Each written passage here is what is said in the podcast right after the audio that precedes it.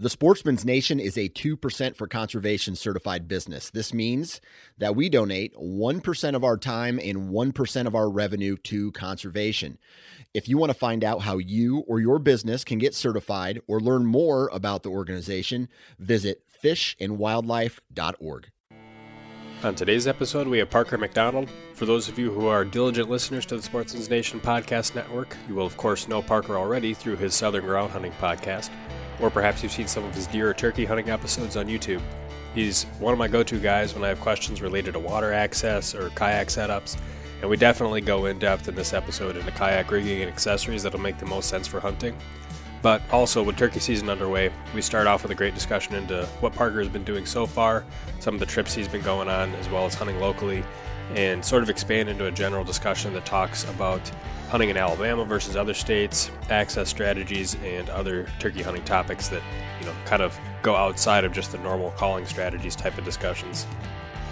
As most of you know, I've been using OnX for several years for e-scouting and waypoint management. In the field or at home, I can browse aerials and topos, map my routes, draw lines and waypoints, color code points of interest, geotag photos of rubs or even what a specific tree I intend on hunting looks like, so that I can find it in the dark, say for example. Furthermore, I can download maps for offline use and of course browse public and private land boundaries. Use the code D I Y for a discount on an OnX Hunt membership. If you use that same code D I Y at Spartan Forge, you'll also receive a discount.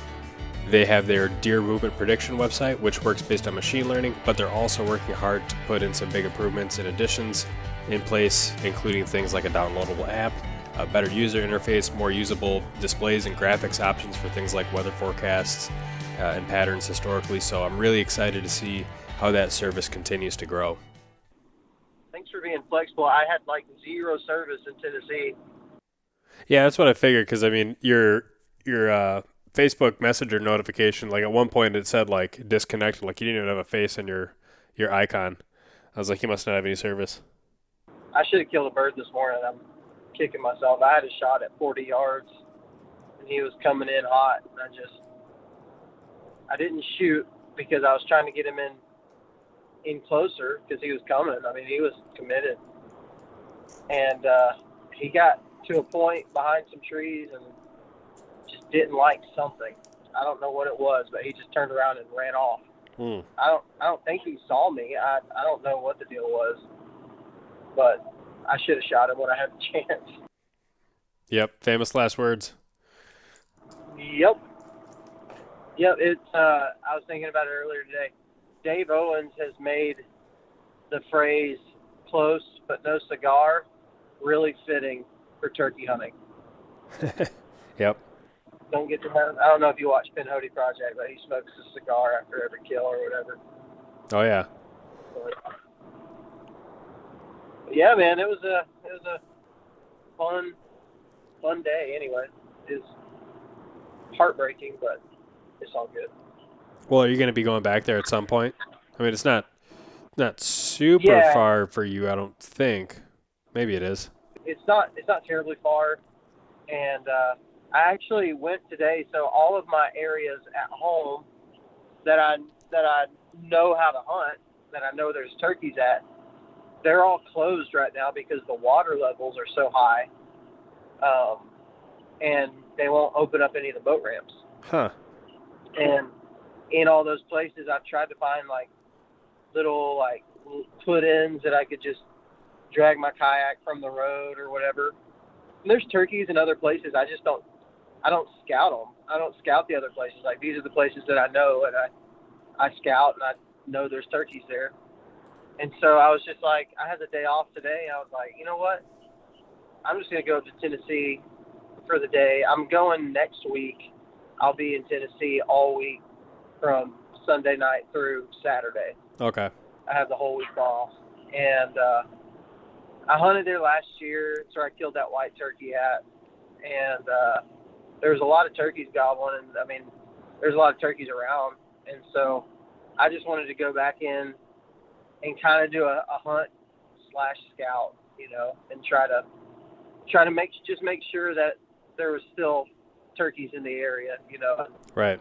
Uh, there were. I, I probably heard twenty different birds gobbling this morning. It was unreal. I've never had a morning like that. in my life where I've heard that many turkeys gobble. They were just, as soon as I turned that motor off um, in the water, I turned the motor off, and it was just like they lit up all over the place on every side of me. It was crazy. Yeah, that that's wild. It's it's like one of those times when it's like, man, if there's that many birds out here, like how can I have those days where it's just a struggle fest, you know, when you don't hear anything and it, yeah. it feels like there's no birds out there, and then you have a morning like that where it's like, man, they're everywhere. That's that's the crazy thing. So I was listening to somebody talk about something. Uh, maybe it was, I think it was on the Alabama, like the wildlife, the wildlife uh, agency or whatever it is in Alabama. They posted an article talking about turkey hunting in the places that have a lower turkey population, but the success rate is pretty high if you can find one that'll gobble, just because they don't all have hens. And uh, I was talking to my buddy Rick Taylor just a while ago. He lives in Tennessee. I was talking to him. I was like, it's almost easier for me when I have one bird gobbling and I can chase that one bird rather than having freaking twenty birds gobbling and you don't know which one is which and you don't know which one is the most killable, or and then you can't make moves because you might spook another group of birds off. It's just, mm-hmm. it's almost harder when you have more birds gobbling. It, as weird as that sounds. Yeah, that makes sense. But it's it's a good. I had a good time. I mean, it's it's like one of those days. It happens every once in a while, especially when I have that boat motor running, because that loud noise right at the, you know, as the you can just start seeing light over the horizon. Like every once in a while, you have those mornings, or right when you turn it off, they're gobbling at the noise, and it just lights up the whole, the whole forest, you know. And so today was one of those that was like, when I turn this motor off, I hope they're gobbling. And I turned it off, and sure enough, dude, they just started firing off. It was crazy. So it's like the noise, because obviously you got the noise of the motor the entire time you're riding, but then when you kick it off, you get that little, you uh-huh. know, like chugging noise as the motor kicks off. That little abrupt change in, in sound maybe is what makes them gobble. I don't know. Maybe they're gobbling the whole time while the motor's on it. I just can't hear them. That could be.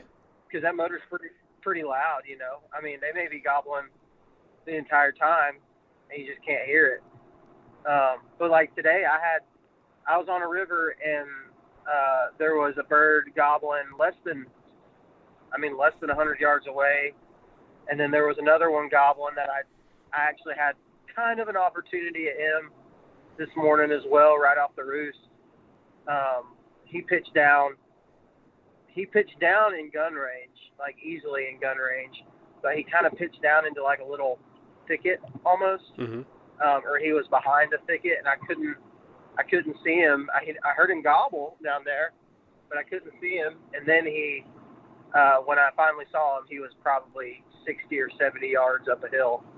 And so I couldn't shoot him. And then ten minutes later is when that other one came, came in. And, uh, I mean, they're just they're just everywhere. It's hard it's hard to, to choose, especially when you're not used to having options. Last year, last year at, at my home uh, my home place that I hunt a lot, I heard gobbles on like three days in Alabama on public land, and uh, I killed on two of those days. So my my odds were pretty good, even though they were aren't a lot of gobbling turkeys. If I heard a turkey gobble, my odds were pretty good of killing them.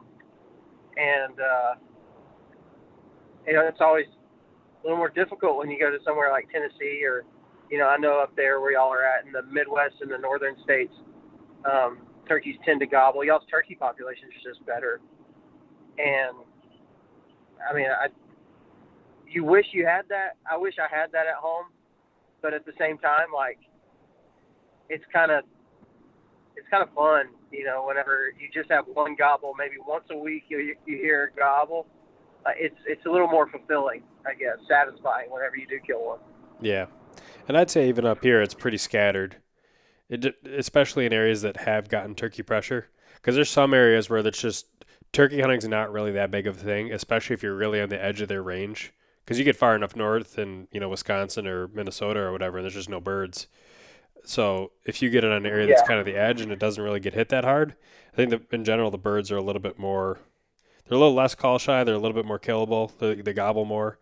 Uh, but certainly there's areas in the Twin Cities here that get, you know, I, I don't know if I can compare it to some of the pressure that maybe your W M As get down south because I've never been there, but it's a lot of pressure and the birds yeah. shut up pretty dang quick.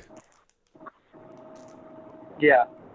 Yeah, it, it, it's, the South is weird, man, because, like, really our, it's an ongoing conversation about how the, how the uh, population is declining. Like, it's in, it's in trouble, you know, the turkey population, but just like the tradition of turkey hunting down here is, it's, it's pretty incredible. Like, you got, like, Mississippi, Alabama, Georgia, Tennessee, like, these folks are as serious about turkey hunting as they are about anything in their whole entire life. Like, they just, they absolutely live for the sport. And, like, I'm I'm not necessarily that, I'm not really that way. Uh, I like to deer hunt, and um, but I'm getting there. You know, I'm getting I'm getting to where it's like turkey season is just as much a priority for me as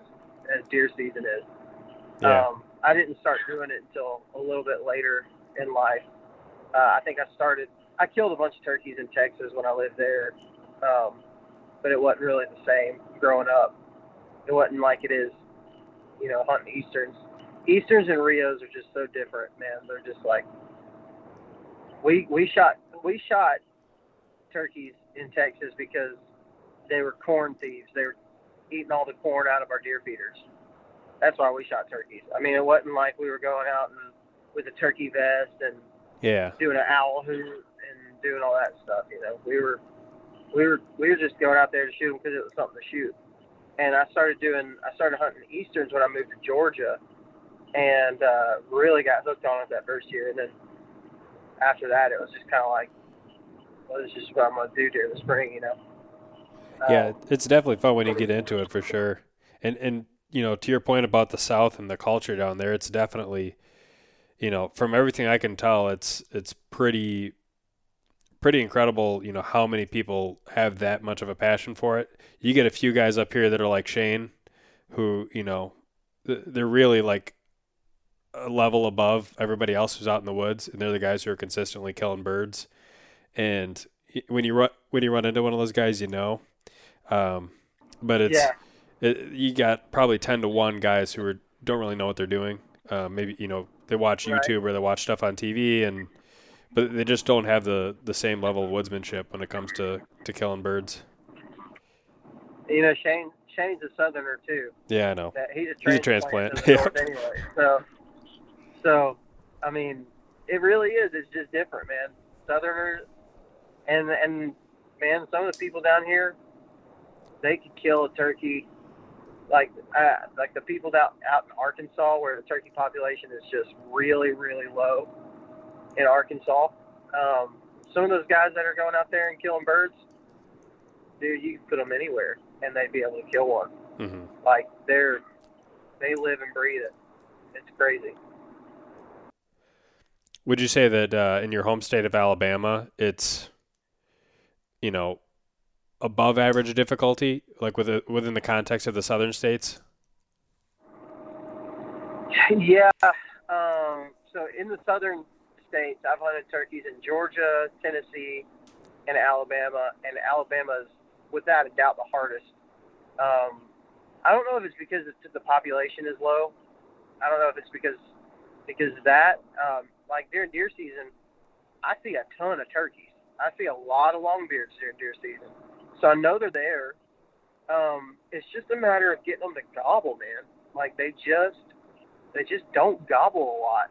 Um, I killed two birds last week in a, a part of Alabama that has really, really good turkey hunting. And it, I when I was there, I couldn't believe that I was in Alabama.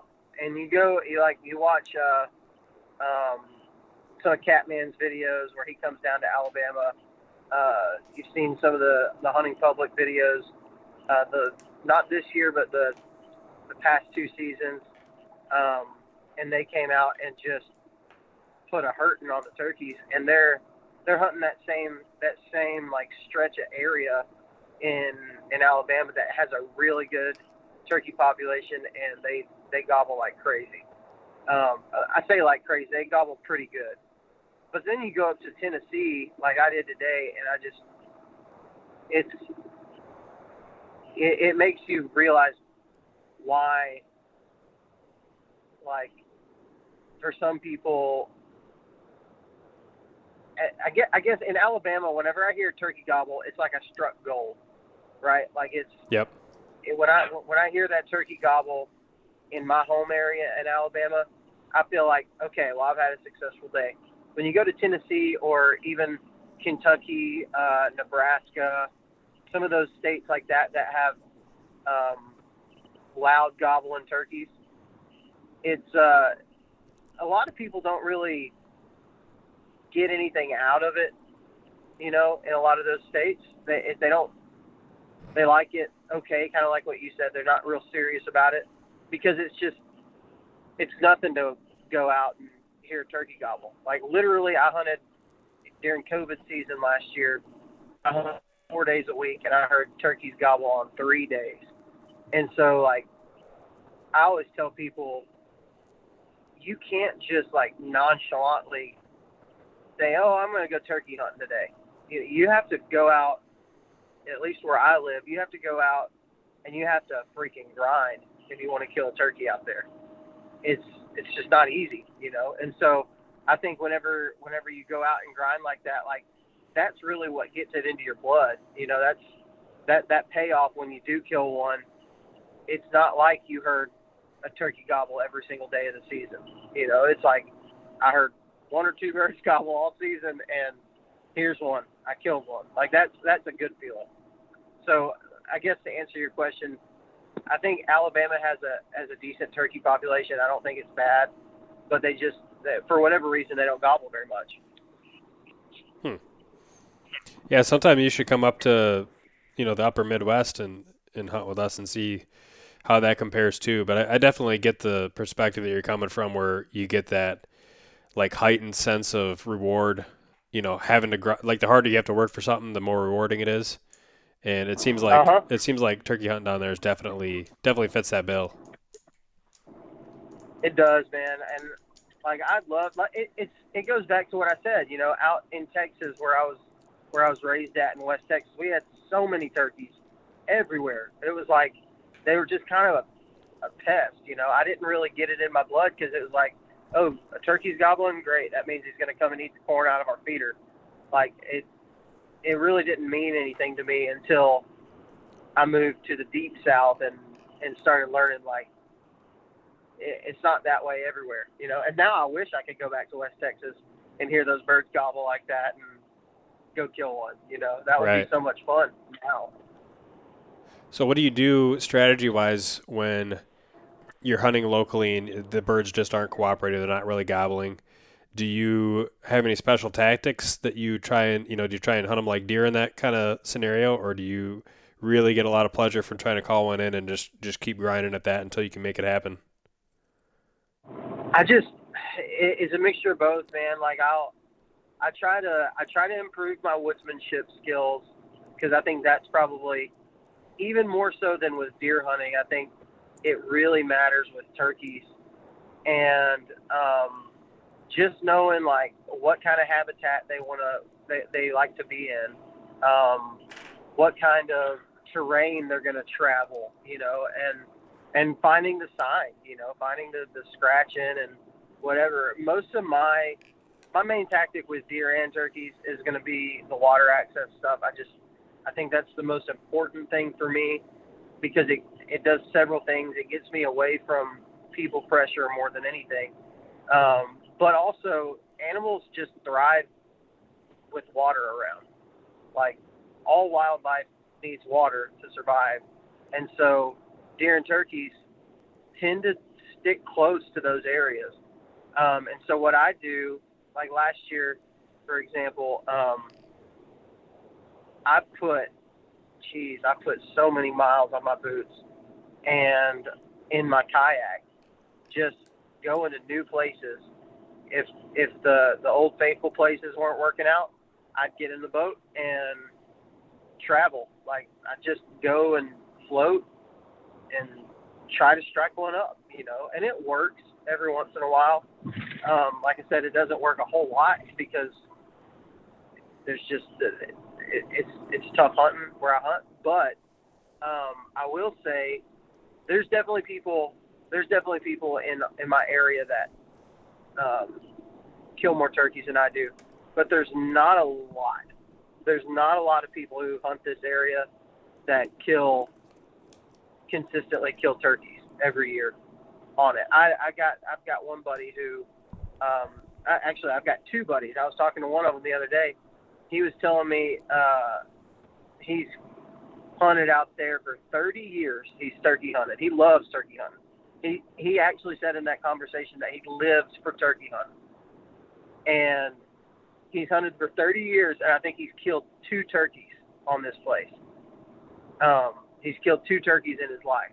I've got another friend who's a call maker. He's a great call maker. And he's killed one bird in his life on this public land. And so it's, uh, there, there's just, people aren't killing, just consistently killing birds. And since I've started hunting out there, I've, to knock on wood, to this point, I've killed a couple, couple birds out there every year.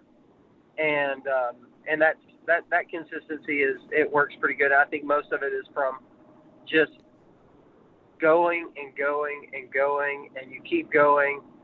You know, I hunted, like I said, four days a week last year, and just about during the COVID season, I heard gobbles on three days, but I still kept going. And at some point, you're going to run into a turkey.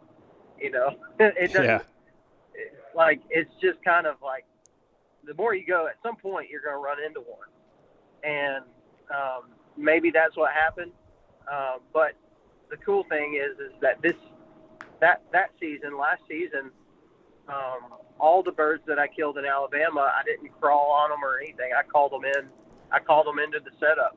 And uh, that was, I mean, usually I'll have to crawl on them a little bit.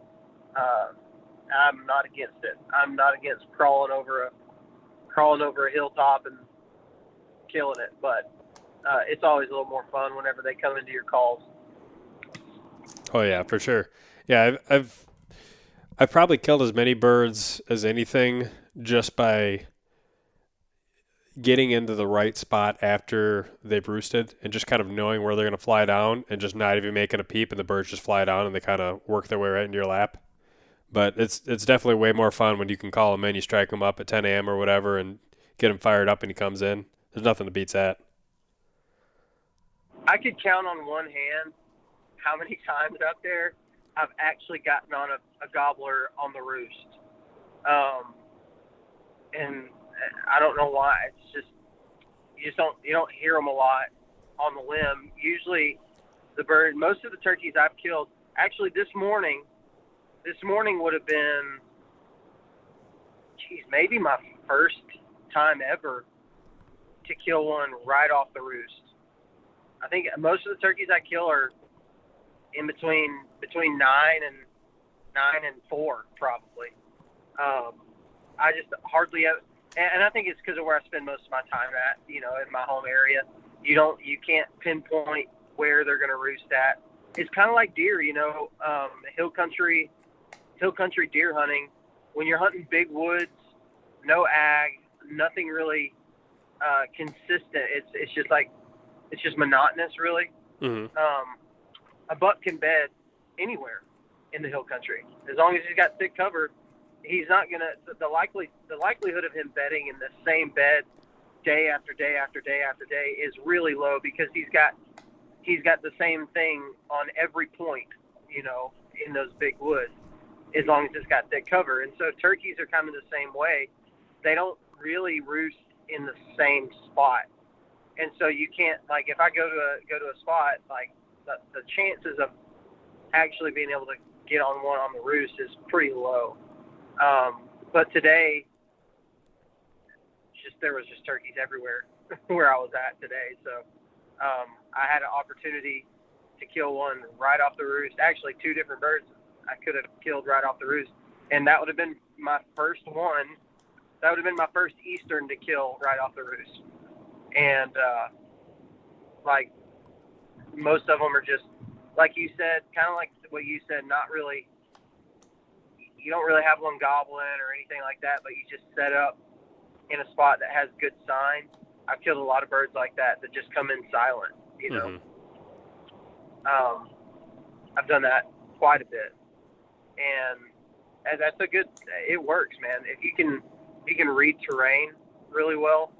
And like I said, with woodsmanship, you can have, you can kind of uh, guess really well, you know, where they're going to show up at. I mean, it really is.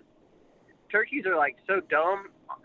The fact that they're so dumb makes them even harder to kill, I think, because there's not really like a, there's not really like a tactic that I could tell you just works every single time. Um, because they just do whatever the heck they want to do all the time. It, you don't, you don't really have a, this works all the time. It, it's just, it's hard to talk turkey tactic because I feel like most of the time I'm just getting lucky. I'm just in the right spot. Right. Yeah. It, it's almost like embarrassing to say, but I mean, for several years I had turkey hunted, you know, without even knowing how to tell the difference between a gobbler and a hen track, or knowing what turkey droppings look like, or just like, you know, looking for, for uh, strut marks in the dirt, just like little things that seem so obvious now. Um, yeah, it, it makes such a big difference. I think that's a skill that, at least around here, I don't think, I, I think there's like a separator of people that have just even like that level of, of basic skill set and kind of turkey knowledge. Sure. And like you talked about that, and uh, I think scratching, like learning how to identify scratch is uh, is a pretty important thing as well. Oh yeah. Um, because scratch is going to be where they're spending time at, you know. Um, they're spending, if you find a spot that's just loaded with turkey scratch, I mean, that's a good spot to just set up and blindfall. And you know, you're if you're in the middle of the afternoon, nothing's gobbling anymore, but you found a bunch of scratch. I mean, that works, man. It, it really does. I think that, um, you know, like you said, with tracks and things like that. One of the things that I noticed this past two two two weeks ago, I guess, when I hunted, when I killed the two birds in Alabama, um, I noticed in the area that I was hunting, for whatever reason, that I mean, there was scratch everywhere, but I noticed a lot of those, like, uh, I don't even know what kind of worms they are. They're like little, they're almost like a hard shell caterpillar looking thing, like a, almost like a centipede or a millipede or something like that, but they were everywhere. And I think that may have had something to do too with why there were so many turkeys in that one little spot that I was in, and that why there was so much sign, like going into places you can see a lot of, a lot of insects, you know, on the ground. Um, there's things like that that you, you start to pick up on the more and more you do it, and you start noticing like, hey, last time I killed a turkey, there was a lot of this same habitat or same type of bug on the ground or same type of whatever. I wonder if that has something to do with why I killed another turkey in this area or, or whatever, you know. And so um, that's that's just all things that you develop over time. The more and more you go, the more you start putting those pieces together.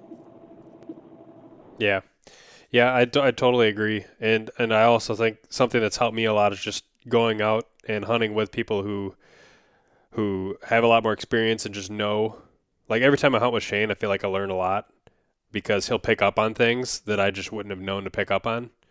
And then I can just uh-huh. add that to my knowledge base. And I feel like just like it's it's hard to get some stuff like that from a podcast or from watching videos. But when you're actually out like with somebody who you can learn from and you actually have an open mind and pick up on little things, that's like that's probably like the best way that I found to like expedite your learning curve with, I guess, not even turkey hunting, but just like a lot of things in general. Yeah, I actually, so on on my podcast, one of the ways that we started trying to interview people for turkey episodes was scenario based. So um, I would ask, and I guess I'll say this beforehand, I was not, I've, I've never had somebody teach me how to turkey hunt. Um, and part of that's because of the way that the style that I turkey hunt, using the kayak, you have to have a, a specific amount of, you know, gear um, for that kind of stuff. And so I pretty much just taught myself how to do it. Um, but the few times that I have been able to go with somebody who was a good turkey hunter, I always pick up on stuff. But um, going back to the podcast, we started doing a scenario-based type questions with with our guests. And that's like, um, okay, so you get out of your truck, you have a turkey gobbling two hundred yards up a ridge, and you have another turkey gobbling um, one hundred yards down in a creek bottom. Which one would you go after and why? And um, that seemed, when, whenever you can kind of hear people who are way better turkey hunters than me talk about how they break down those scenarios, because inevitably we're going to all, if you spend enough time in the woods, you're going to face that scenario, and you'll be able to, um, while they may not be your turkey hunting mentor, you'll be able to kind of bank that scenario of what they did in that in that case and why it worked. Or um, if it's raining, tell me a story about a time whenever you killed a turkey in the rain. What did you do? What did what did the turkey do? Was he gobbling? Um, you know, what did you do in that scenario? That way, whenever somebody's hunting in the rain, they can think back to that that podcast episode that they listened to and said, well, it worked for him. Maybe it'll work for me too. Right. Um, Like I said before, turkeys are almost so dumb that it is their best uh, defense mechanism. But uh, so they're not going to ever do anything all the time, but it does help. You know, it, it's it's it's not as good as having a, a one-on-one turkey mentor, but it is it is valuable for people to be able to kind of put those scenarios in their in their mind, and whenever they face it, you know, maybe it'll work out for them as well. Yeah, I totally agree. So I'm curious to learn. I'm curious to learn more about some of the specifics and the details about some of your water access, because in a lot of the places that I hunt, what I what I find, I guess, terrain-wise, and where birds travel and where they roost and all that kind of stuff is, if it's farm country, things tend to be fairly predictable. They tend to be, you know, fairly repetitive. I don't get to hunt a ton of farm country uh, just because most of the private stuff is, is kind of like locked up, and it's just easier to hunt public. But when I'm hunting flatter big woods areas, I've noticed a similar thing to like you in the, the hilly big woods where, you know, they don't necessarily roost and travel the same regions every day. And if they're not gobbling, it can be really hard to, to keep up with them. But then when I find places that have water, I seem to find that very, very often, very frequently, they'll roost near water or like right on the edge. And I don't know if that's because when they gobble off the roost, that sound just carries and reflects a little bit better, or what all the reasoning is behind that. But it definitely seems to be a theme. And, you know, in theory, being able to get on the water from an access, be able to get in and on those birds, you know, nice and silent from the water, and not have to potentially, you know, scout or uh, walk a whole bunch in the dark to get to that same spot is definitely pretty appealing. So I want to, I want to pick your brain a little bit on your kayak setup and, and kind of some of the details about how you do those types of water accesses. Yeah, for sure. I mean, just um, kind of just going by what you said, I find that to be the case a lot, that turkeys will roost above or close to water. Now, the times when I find them roosting above water is usually going to be a more um, stagnant type water source. Um, so, like you know, like a big a big puddle in a creek, or uh, or something like that. You know, a creek that's not flowing real fast. I find them roost above that. I've, I've heard a lot of people talk talk about that. Um, And there's different theories. I think one of them is that they just like to hear their poop hit the water from the tree. Uh, I think Shane, I think Shane Simpson is one of the people who told me that. Um, I don't know. I don't know what the what why that is, but it seems like stagnant water tends to be a really good roost location. Now, when I'm when I'm uh, hunting on like a a lake or a flowing river, I don't see that they'll roost close to the water, but I don't always see them roost, uh, roost above the water, um, like directly above it in that same way. In my in my home area that I hunt, they they they really roost incredibly similar to deer.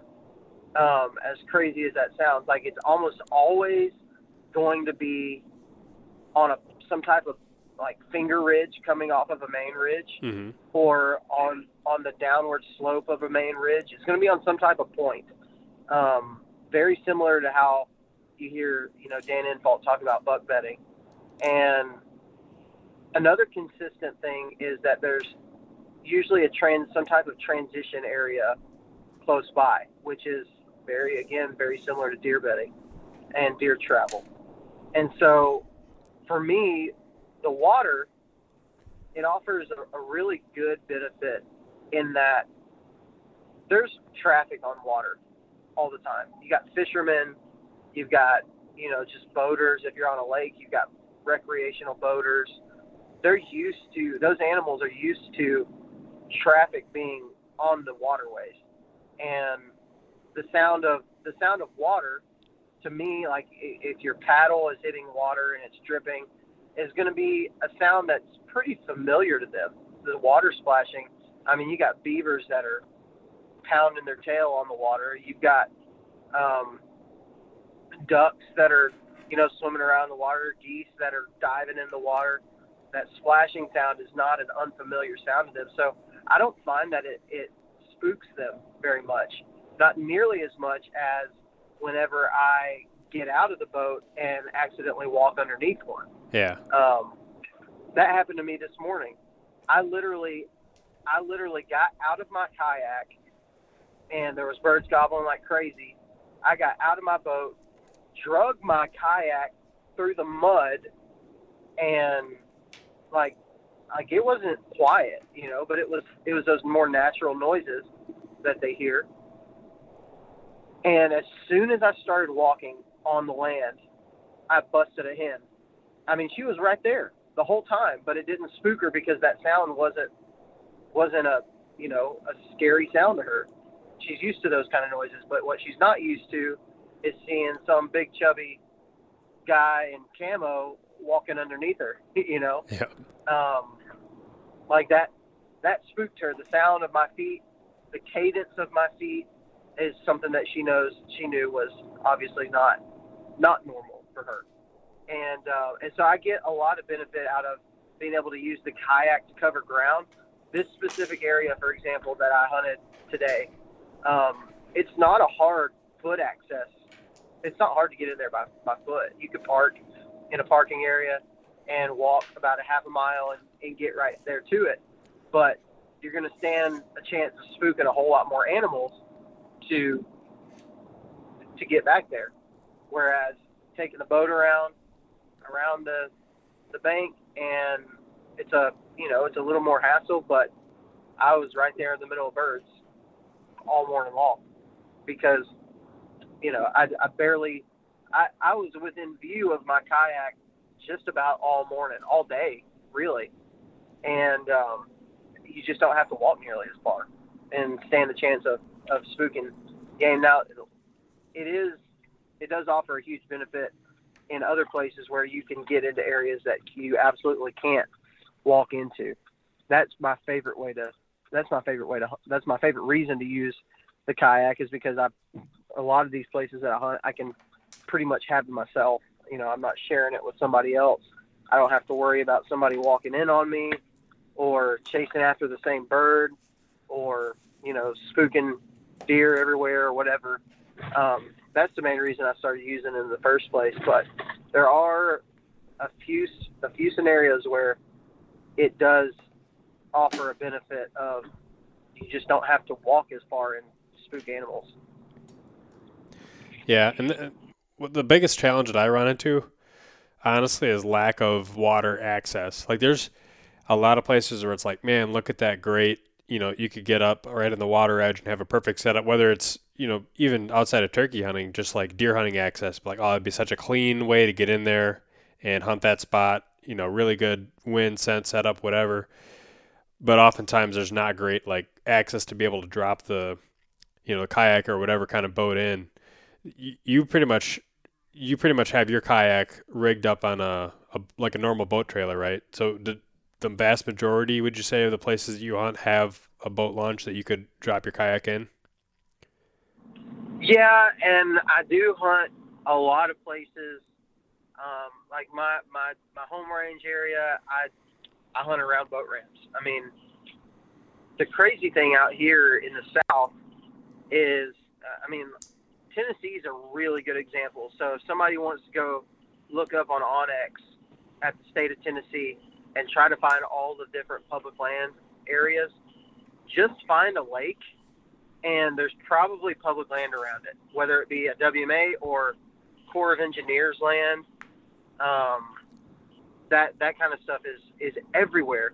Alabama has a lot of it too, along the rivers and stuff. We have a thing called T V A, Tennessee Valley Authority. Yep. And uh, it's in Tennessee and Alabama. And, I mean, if you have a body of water, in a lot of cases there's going to be T V A land all around it. Um, it's not going to be a lot, you know. It's it's undeveloped land. You're not you're not going to have a whole lot of food plots and, you know, stuff like that. And it's going to be, they're probably not doing like prescribed burns on it or anything like that, unless it's unless it is a uh, um, unless it is a W M A or a national forest or something like that. But I mean, really, I find that around Kentucky as well. If you find a body of water, if you, if you can see it from a ten thousand foot view on OnX, zoom in, and there's probably some type of public land around it. And those big bodies of water like that usually will have some type of uh, some type of uh, launch launch areas, whether it be, you know, a, a gravel, like a little gravel slide, or, you know, um, I've got some that I go to that's literally just a mud pit, and you just pull down to that and slide your kayak in. That's the reason why, though, I like a kayak. Um, a lot of people like a canoe for the same reason, is that you you have a lot of versatility in where you can and where you can go. Um, with a boat, people tell me all the time, like, why don't you just get a bass boat? I'm like, well, like, that'd be great, but I can't get into this area or that area. You know, I've I've cut down the the amount of places that I can get into pretty significantly. And with the NuCanoe, uh, I think you're you're using a NuCanoe, right? Yeah, I just got mine. I haven't even taken it out on the water yet. I ordered it. Okay. So, I mean, they're they're back order because of COVID. I think I ordered mine in like June, and I finally got it in like November when we had like yeah. a foot of ice in the lakes.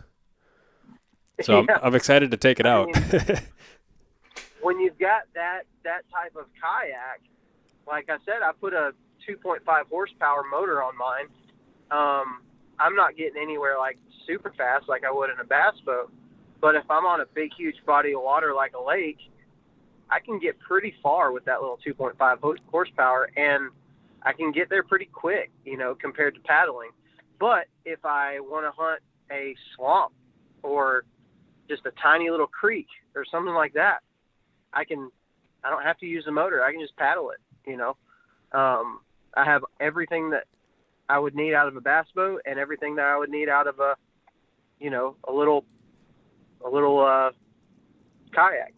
And so um, I do have the ability uh, to, if I wanted to, uh, I, I took my kayak to a place during deer season with, uh, with my buddy Michael this past year. And I put my kayak, my NuCanoe, on a cart. It's a, uh, it's called, um, oh my gosh, I'm going to, I feel stupid. I can't even remember the name of the Just the like one of, of those brand. Carts that has big wheels on it. You put it underneath the kayak and you can roll it around. Yeah, but it is freaking awesome. And this cart is uh, is really stinking cool. And we actually drug that kayak, my NuCanoe, the F twelve at the time. I didn't have the unlimited yet. We drug my, my, my F twelve like four hundred yards through a muddy cornfield to get to this little tiny creek. And it wasn't bad. I mean, you get a good cart like that and you're good to go, you know? So you, you really do have a lot of versatility. I don't know a whole lot of people that are going to drag even like a cheap, like a Sun Dolphin that's forty pounds. I don't, they're not going to drag that four hundred yards most of the time without some type of cart. And, um, so, I mean, it was, I, I, it was surprisingly easy for me to do that. And so it, it is, it's super versatile. You know, I, I really like it. I can use a ramp if I want, but if there's not one available, but there's somewhere, you know, somewhere I could get kind of close to the water, I can use it as well. Yeah. I had, I had built a, uh, a kayak cart out of P V C and, and just some like eight inch tires from Harbor Freight.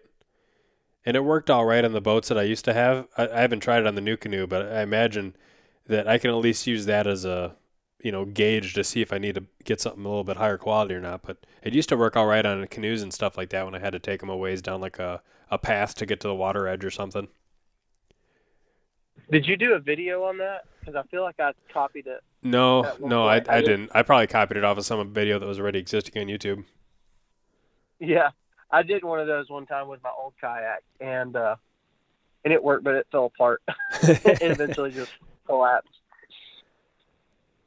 Well, the nice thing about that, too, is if you shoot something, then you can pretty much, you can basically use it as a game cart to get it out. You just, you know, balance it over the over the tires, and I mean, that should balance pretty well as you carry that thing back out.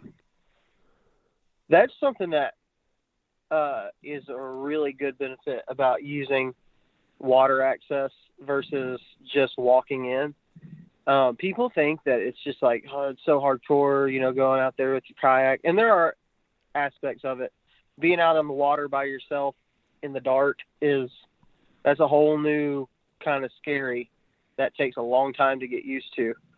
Um, but I mean, when you, when you think about it, the people who are, the people who are, uh, hiking in three miles and dragging a deer out three miles like that, they're the real M V P. Like that is way more hardcore than using a kayak, because whenever you using that kayak, I mean, if you're just paddling into your pretty close to your spot, you have a short, if you're doing it right, you should have a pretty short drag, and then the, the boat does the rest of the work for you all the way to the truck.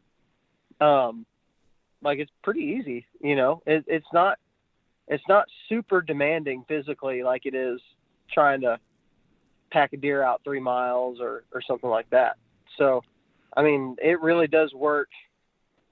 It, it offers a huge benefit when it comes to getting your animal out of the woods. Oh yeah, absolutely. It, and I used to have, I guess the kayaks I've used in the past, there were sit-ins, like they're just in a whole bunch of ways, not nearly as utilitarian as something like a NuCanoe. So I'm really looking forward to just yeah. being able to like get out of the thing and sit on the edge and not have the thing flip over and, you know, just be able to, to have a little bit better primary stability.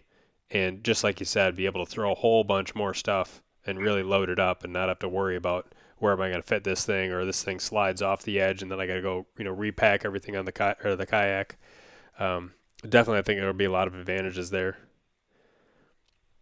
It is, man. It, I mean, when you, when you look at a NuCanoe compared to other kayaks, you, a lot of people like on these, I was just reading the Facebook forum today, as on one of the Saddle Hunter pages, and a guy was asking about kayaks and people were like, you spelled canoe wrong. Like canoe, a canoe is way better, you know, for, you can't get a deer out on a kayak and blah, blah, blah, blah.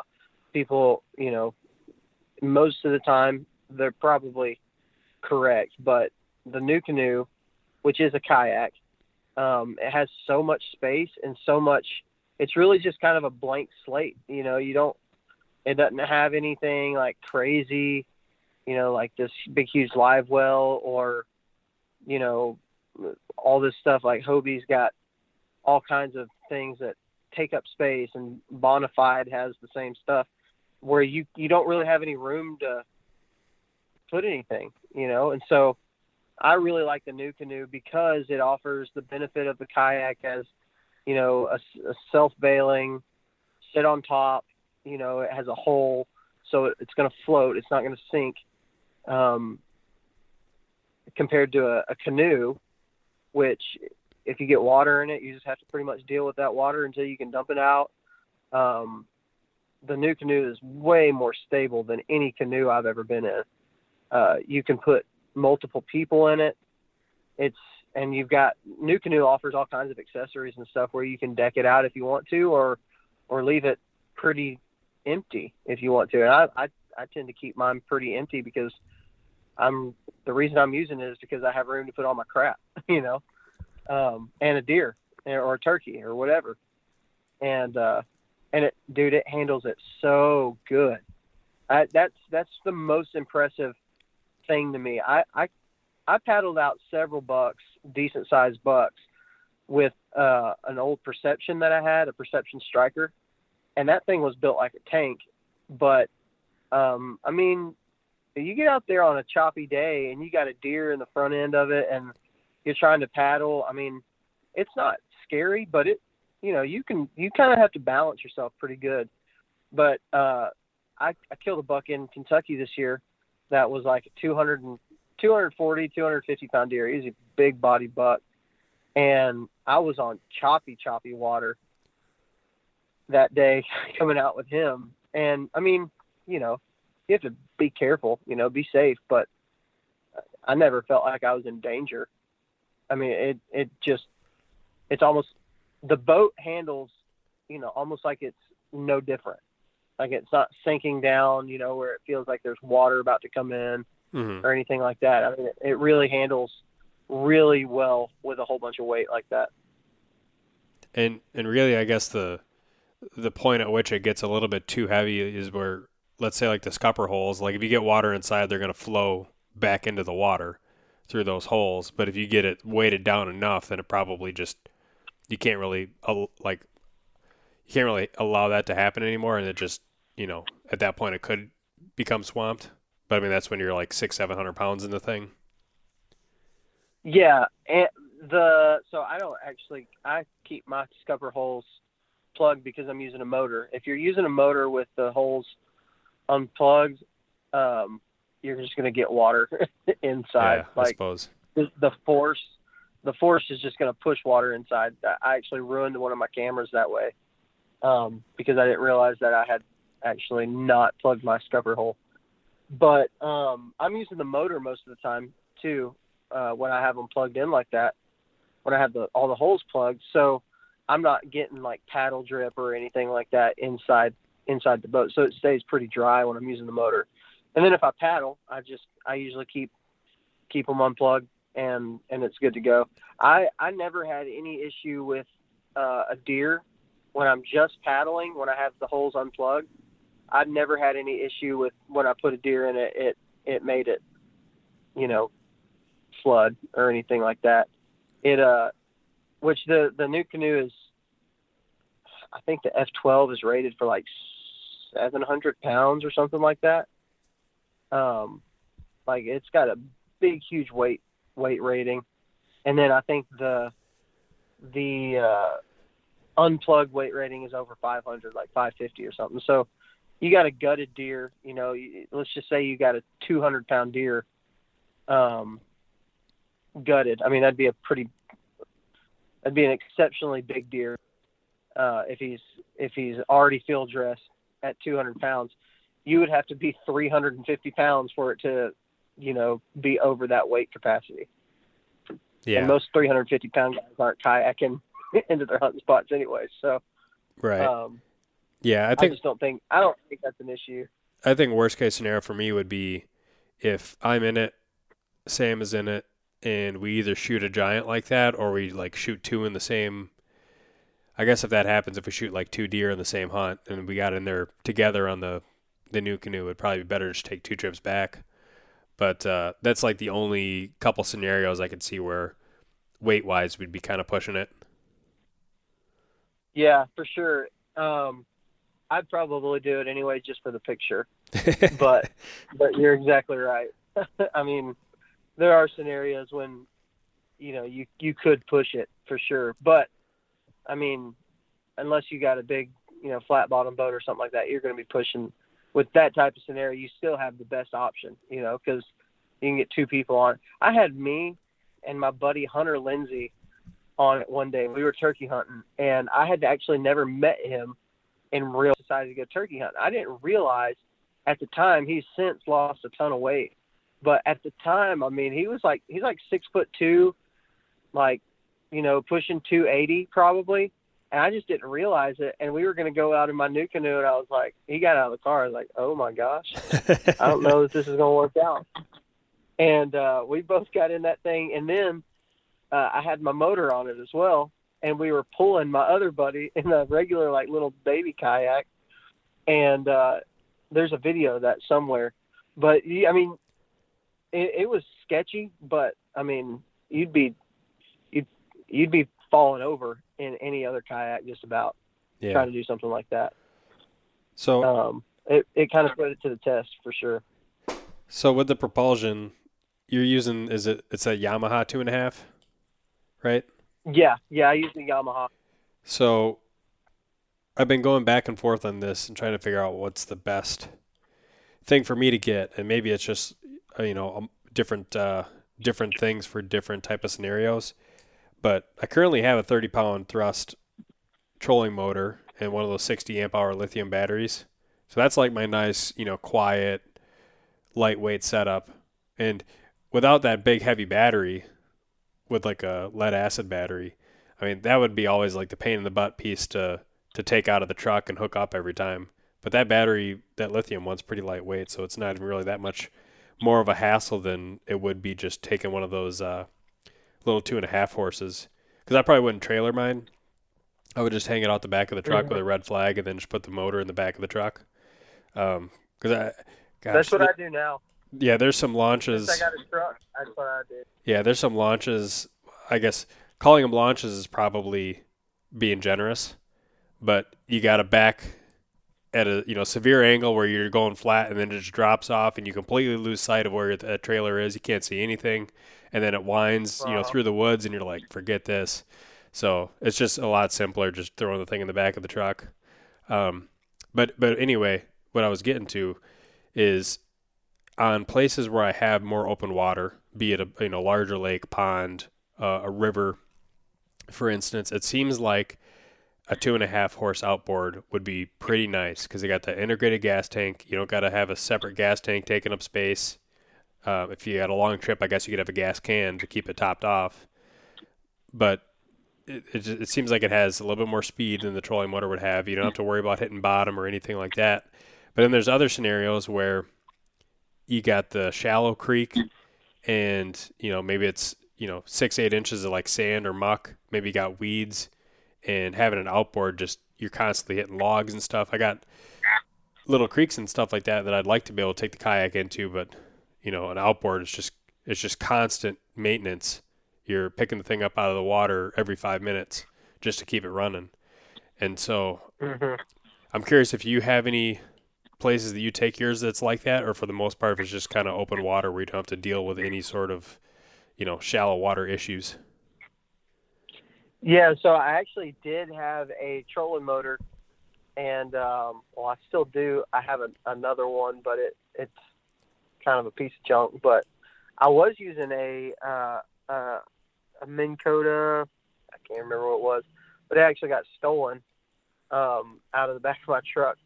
Sitting at my house, somebody stole it, and so I haven't been able to use that, but I would definitely use that for that application of uh, you know if I don't have you know if I'm under a mile in a place that has a lot of logs, a lot of blowdowns or something like that, I just throw that trolling motor on. It's quiet, it gets me where I need to go, um and then I use the the outboard for you know deeper water, big lakes, big rivers, and uh, and things like that. It, it is, I've hunted some places in Tennessee for deer where the water is, I mean, just incredibly shallow. It's just muddy and nasty.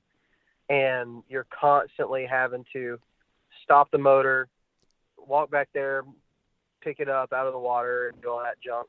And it's at that point, it's almost just easier to to uh, to just paddle. Right. And so I've, I've definitely had those type situations, but um, for the most part, uh, I will.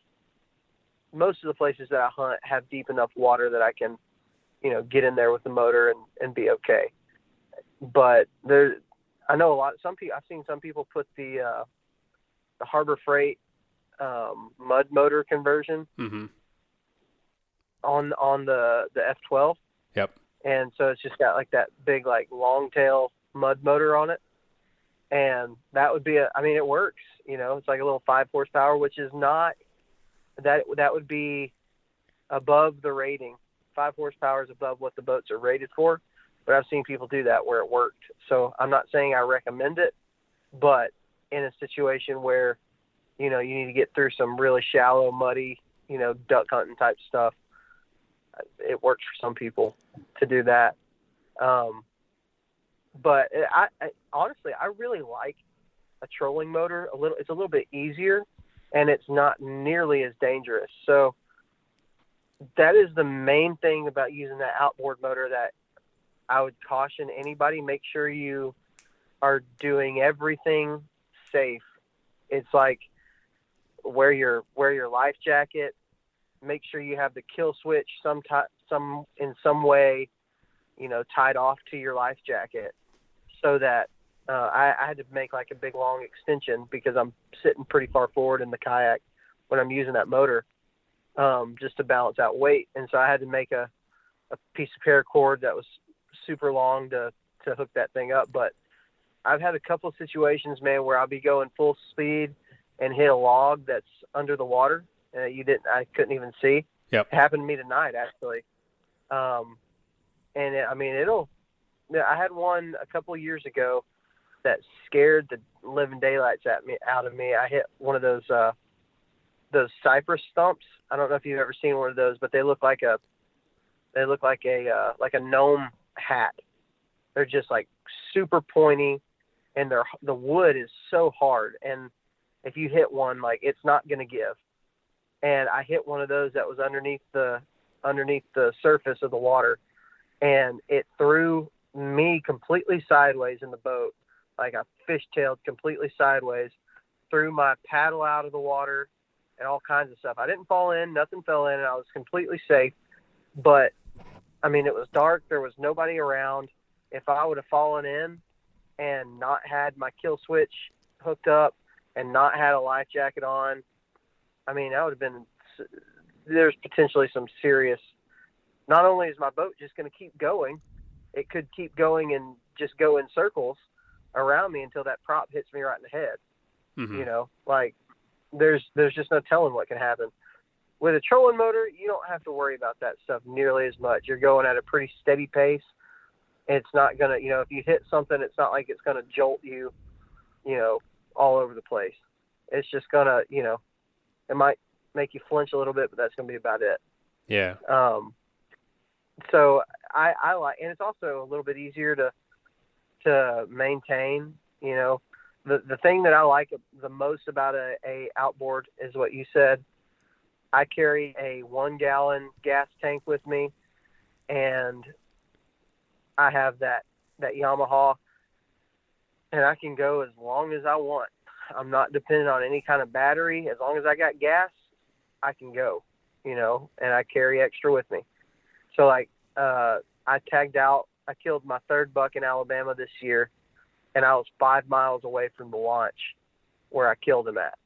And, I mean, it was a long trip to get back there, but I couldn't have done that. Not easily with the trolling motor. And if I would have, if battery died or, you know, you get a short in a cable or anything like that, I mean, you're you're paddling back, mm-hmm. and that's a long trip to paddle. Yeah, and that motor, has that been pretty reliable for you, that Yamaha? Oh my gosh, so reliable. I had one situation uh, last, two two seasons ago that actually ended up working in my favor. Um, I went out one day during bow season, and I had a cold front coming through, and I was intending to go to my probably my best area. I've killed more bucks at than anywhere else. And uh, I get out there and go to crank my motor, and it will not start. It just won't start. And um, so I ended up having to change my plans because I was running out of daylight or running out of, I was getting close to daylight, and I, I ended up just paddling somewhere a lot closer, but I ended up killing the biggest buck at that time, the biggest buck of my life that day in that brand new spot. And uh, so it worked out in my favor, but all it was, was I had just got something in the, like a little piece of fuzz in the, or a little piece of dirt in the, um, the jet. And I mean, there's really nothing you can do about that. But other than that, man, I mean, it cranks up every time. Give it a couple pulls, and it, it cranks up really well. And the thing that I like about it compared to the Honda, so NuCanoe actually recommends the Honda, and I do not recommend the Honda because I've seen a lot of people in dangerous situations because of that Honda. The Honda two point three, I think is what it is, mm-hmm. is uh, it's a good motor. I mean, Honda makes good stuff, but it doesn't have a neutral setting on it. There's like, there's no way to just idle in it. It just, when you crank it, you're going. It's it's going in forward motion. And uh, that, my buddy Adam Cruz, he, he had one. And I watched him one day out in Kentucky. We were out there on opening day of bow season. And it's like four thirty in the morning. It's dark. There's like blowdowns everywhere on this river. And he's like standing in the back end of his kayak floating, cranking that thing, and as soon as he cranks it, he's going forward, and it about knocked him in the water. Like, it's just kind of dangerous, in my opinion. Yeah, um, I don't like that at all. I, I don't even like the fact that a lot of those two point fives don't even have a reverse. I mean, I have a yeah. I have a little John boat. It's like a fourteen foot. It's actually got a lower weight rating than the the NuCanoe does, but I got a a six horse, like two stroke Johnson Seahorse from like nineteen sixty-six. Actually is pretty reliable for, you know, how old it is, but it, you know, it's, it's got forward, neutral, and reverse. And especially if I'm going through weeds, it's like, uh, mm-hmm. I'll get to the point where you can just tell it's bogged down. Like there's a lot of weeds around the prop. I just throw that thing in reverse, just, you know, give it a little gas, and it just completely mm-hmm. chops off all the weeds, put it back and forward. And then I'm, I'm flying again. And it's like, you, you, I don't think there's really like a two and a half horse that gives you that option. Is there? Nah, not that I know of. I know my Yamaha doesn't doesn't do reverse. Um, I've never really had any issue with it. Uh, I could see where that would be an issue if you're getting like real weedy areas and stuff. Um, but I've never I've never really had a need for reverse. I usually, if I need to go backwards, I just paddle backwards. You know. Yeah, that's a good point. Um, but because usually if I'm going backwards, it's not for a long period of time. Right. You know, it's just, I need to get turned around or whatever. And so I always carry a paddle with me anyways, and uh, just paddle backwards. But having that, the, having that neutral setting where I can start the boat, I can start the motor and let it warm up, you know, while I'm getting all my stuff ready in the mornings, I can just let it sit there and warm up. Um, I mean, that's really great. Great to have. When you're out on full plane, and it's just you and like minimal gear, I mean, what kind of, what kind of speeds is that thing getting you on average? I think it was, I, I checked it when I first bought it, and I think it was like nine miles per hour. Okay. Um.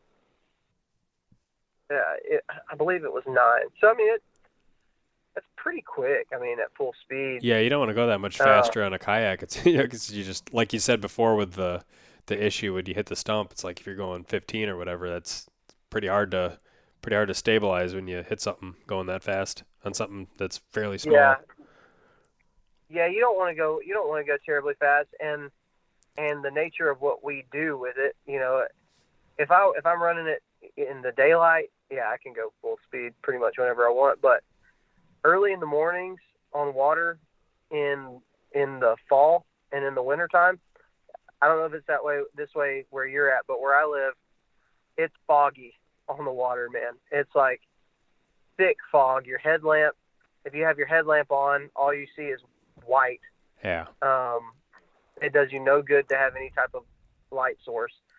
So if I'm honest, I have a safety light on it, you know, just to be legal and all that. But like, I turn off my headlamp, and a lot of the time I'm just looking at OnX and making sure that I'm staying on the water. I'm just using the the little uh, feature that shows me the direction I'm going, and turn the light off. It helps when there's a full moon or you got a lot of bright moonlight, but I'm going pretty slow most of the time early in the mornings.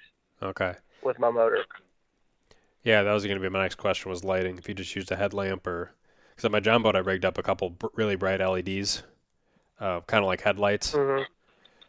But uh, really, the only purpose of that was just to, you know, if you have a log or if you have like an island and a river coming up, like you can just, you know, see it with hopefully enough time to, you know, throw out neutral or whatever. But yeah, I definitely have had those same type of mornings where it's just just fog and you got to go slow regardless. Yeah, I've, when I first started doing it, I, I've done several different L E D bar setups with mine, and uh, it was just always kind of annoying because I would have to take another battery, um, make sure that battery's charged and all that stuff, and it was just more stuff I had to worry about. Um, and I just was like, you know what, I'm just going to use my headlamp. Like, it just, it was just easier. It's just as bright most of the time than anything else. And like I said, I'm almost always dealing with fog early in the mornings, and a big bright light does not make it easy to navigate through fog. It makes it harder. You don't know which way you're mm-hmm. going, um, because you're just looking at a white wall in front of you. And so, um, now in the evening times when I'm coming back to the truck or back to the ramp, it, it, it's great to have those big bright lights like that. Um, but for me, it just wasn't worth like, it wasn't worth the amount of maintenance that I had to do, you know, sure. Making sure that I had the battery all set up and, and everything every single time.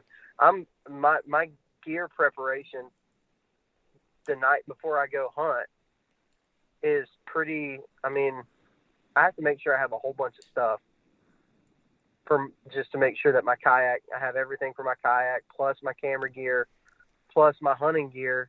And I have it all in order. Like, having one more thing that I don't really need, that's why I stopped using it. Gotcha. Makes sense.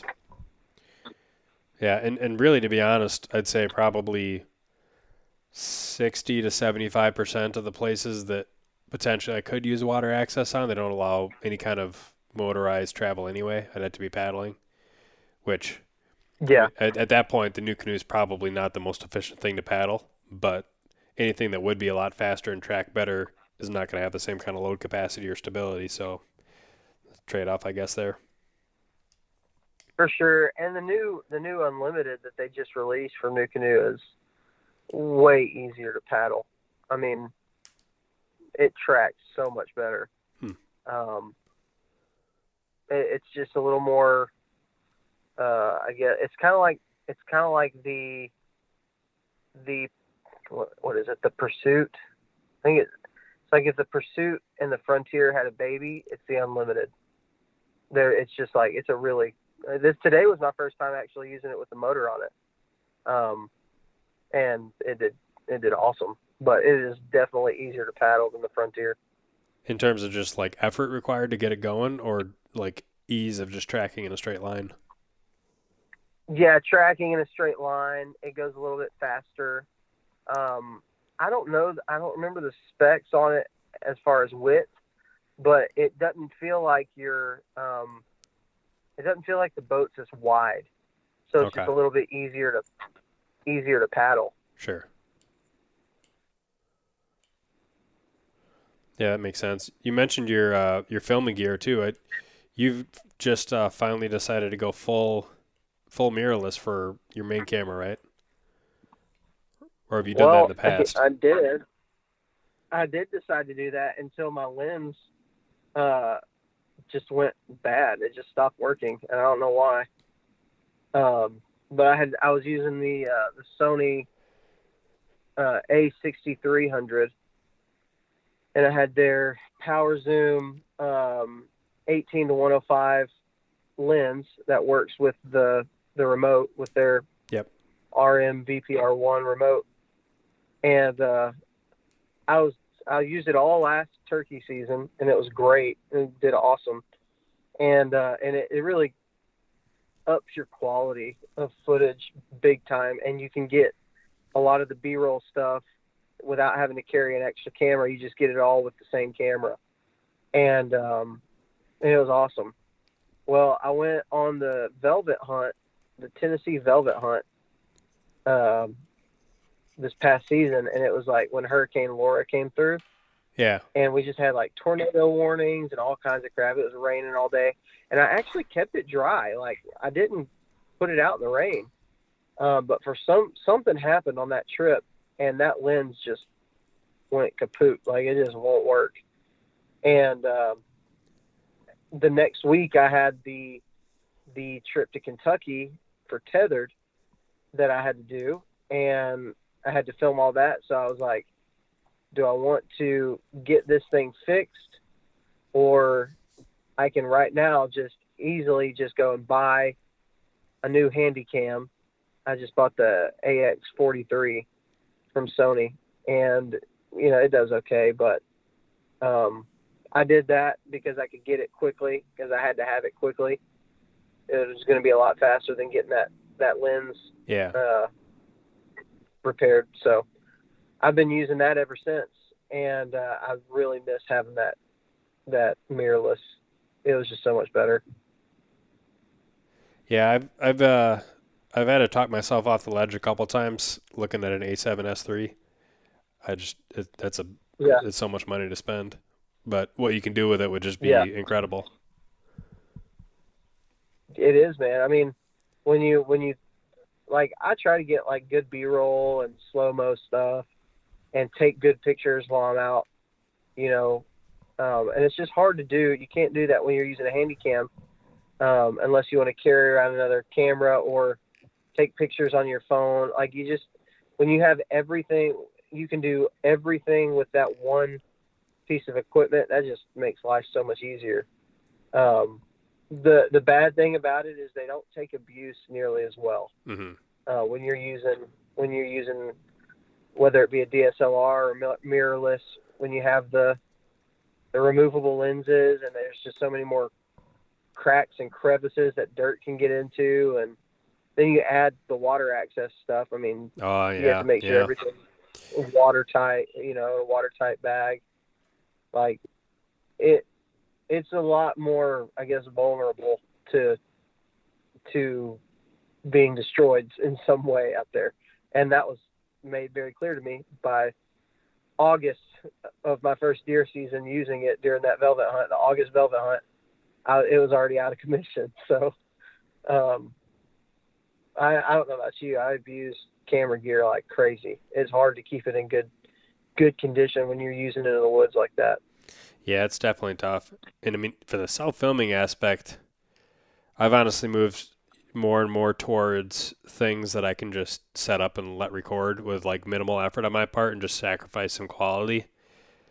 Like, uh, yeah, either, you know, the head cams or three sixty cameras, or just setting up action cams, where, yeah, you're going to be, be able to film like a wide angle shot in four K and then crop in, and you'll get the shot on film. It just won't look as good as it would have on a camcorder, but then you're like mm-hmm. much less likely to ever miss the shot entirely like you could on a camcorder.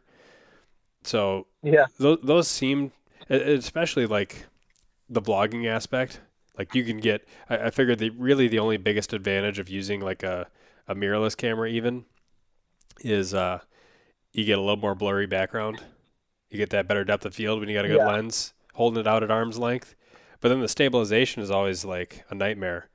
Whereas like something like a little Osmo Pocket, or, you know, the Pocket two, it's like, yeah, you don't get quite that same level of shallow depth of field, but the thing is steady as a rock, and you can plug in external mics, and that ends up, you know, the viewers are never going to complain about it. So it ends up just coming down to that like look that you're going for. Yeah. And to be honest, if it comes, like for me, I don't know if you're like this, but for me, whenever I'm out there self-filming, like the likelihood of me getting the shot on the action camera that I have set up as a second or third angle is a lot better than me being able to get it on the main camera. Yeah. Like, especially when it comes, especially with turkeys. With turkeys, like, I rarely get it on my main camera. I, I lug that thing around all over the place, and I rarely get the shot on the main camera. They're just hard to film. Self-filming yeah. turkey hunts is, like, literally one of the most difficult self-filming things that I think you can do. And I think that's, honestly, I think that's why I didn't kill that bird today. Um, if I were by myself, I would have been able to just sit there and be still. I know that bird had to have seen me do something with that camera. Um, and that's why he, that's why he didn't commit and come in. Um, and if also, if I would have been by myself, I wouldn't have cared if he was forty yards or twenty yards. Like, that's an effective range for me. I wouldn't be trying to get better footage of him, which that's the only reason I let it was going to let him keep coming, because I was trying to get better footage of him. Um, like, but most of the time, man, with turkeys, they're just good luck getting them on camera. I don't know how Catman does it. Catman is really good at getting turkey kills on a camera with, with like, he'll zoom in on them. Like, I don't know how he does it, because the Joker ain't even using a remote. He's using all the manual adjustments. I don't know how he does it. Yeah, it's a different level of self-filming for sure. I mean, I was even watching yeah. one of his videos today, and it was like, he had the gobblers like nice and clear on footage, and I'm like, when's he going to shoot? When's he going to shoot? And then he zooms out, and it's like probably sixty yards. It's like, oh, okay. Like, he's just did a good job of filming it. I was like waiting for the yeah. shot to go at any minute. But, uh, yeah, it's, gosh, they don't, they're just not forgiving uh, turkeys in filming. I even think that, especially when you set up on them on the roost, if you're able to, to get one roosted, setting up that camera and like opening up the L C D screen and like getting things ready. Yeah, I think they can just see that glow like off your face of like the L C D yeah. reflecting off your face. I think sometimes deer can see that too when you're in last light. Um, and I don't know that there's really much you can do about it. Yeah, I, it, it's just whenever, like today, whenever that bird was coming in and I'm adjusting the camera, like you just, if you want to get it on camera, you're probably going to miss opportunities at turkeys. Like with deer, I think you have a little, it's a little bit more forgiving because you're elevated in a elevated position. That doesn't mean I always get everyone on camera with deer either, but um, it's still, it's a lot easier than with a turkey. Turkeys, you're on their, you're at eye level. They can, they're looking for you because you're making hen noises most of the time. Yep. So they're looking in your direction all the time. And so when you try to make those little, even just a subtle movement, man, it's just difficult. It's a whole lot easier. I've, I've filmed turkey hunts for other people, and that's doable. Like filming turkey hunts is, is not super hard if you're filming somebody else or if you have a cameraman doing it, but trying to do it by yourself is, golly, it's a new, it's a new level of hard. Yeah, I definitely agree. And if I ever were to get a more expensive camera rig for filming, I think it would be like probably only used when Sam and I are filming each other, not not so much for self-filming for the most part. Right, right, exactly. Well, cool, man. I kept you kept you busy for a good time tonight. It's getting a little bit later out by by you, um, so I don't know. Any last second thoughts or uh, things you want to hit on? Man, I think we co- we covered a, a large variety of topics. Um, but, man, like I said, you know, turkey hunting is one of those things. If we want to bring it back full circle to turkey hunting, um, turkey hunting is one of those things that if I had to tell anybody anything, it is just keep going and keep going and keep going. And when you don't want to go anymore, keep going. And let the stars align for you a few times.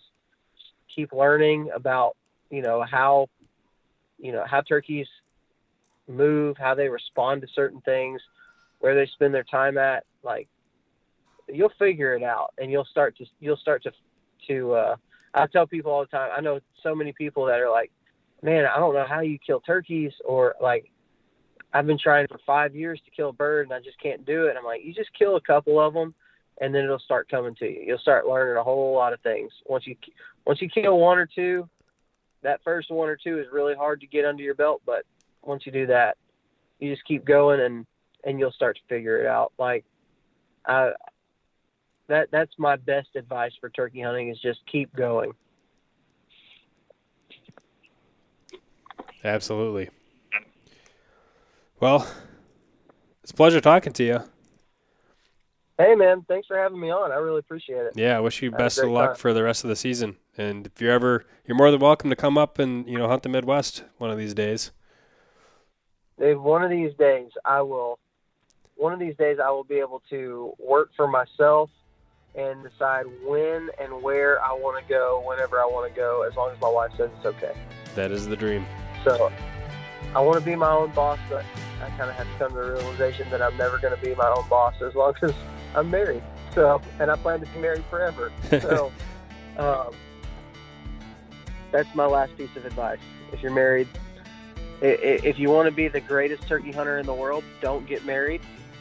Um, the greatest turkey hunters I know, just they don't have to deal with they don't have to deal with real world stuff. They just go turkey hunting all the time. That'll do it for this episode. As always, make sure to follow the Sportsman's Nation on Facebook, Instagram, and YouTube. Leave us a review on iTunes.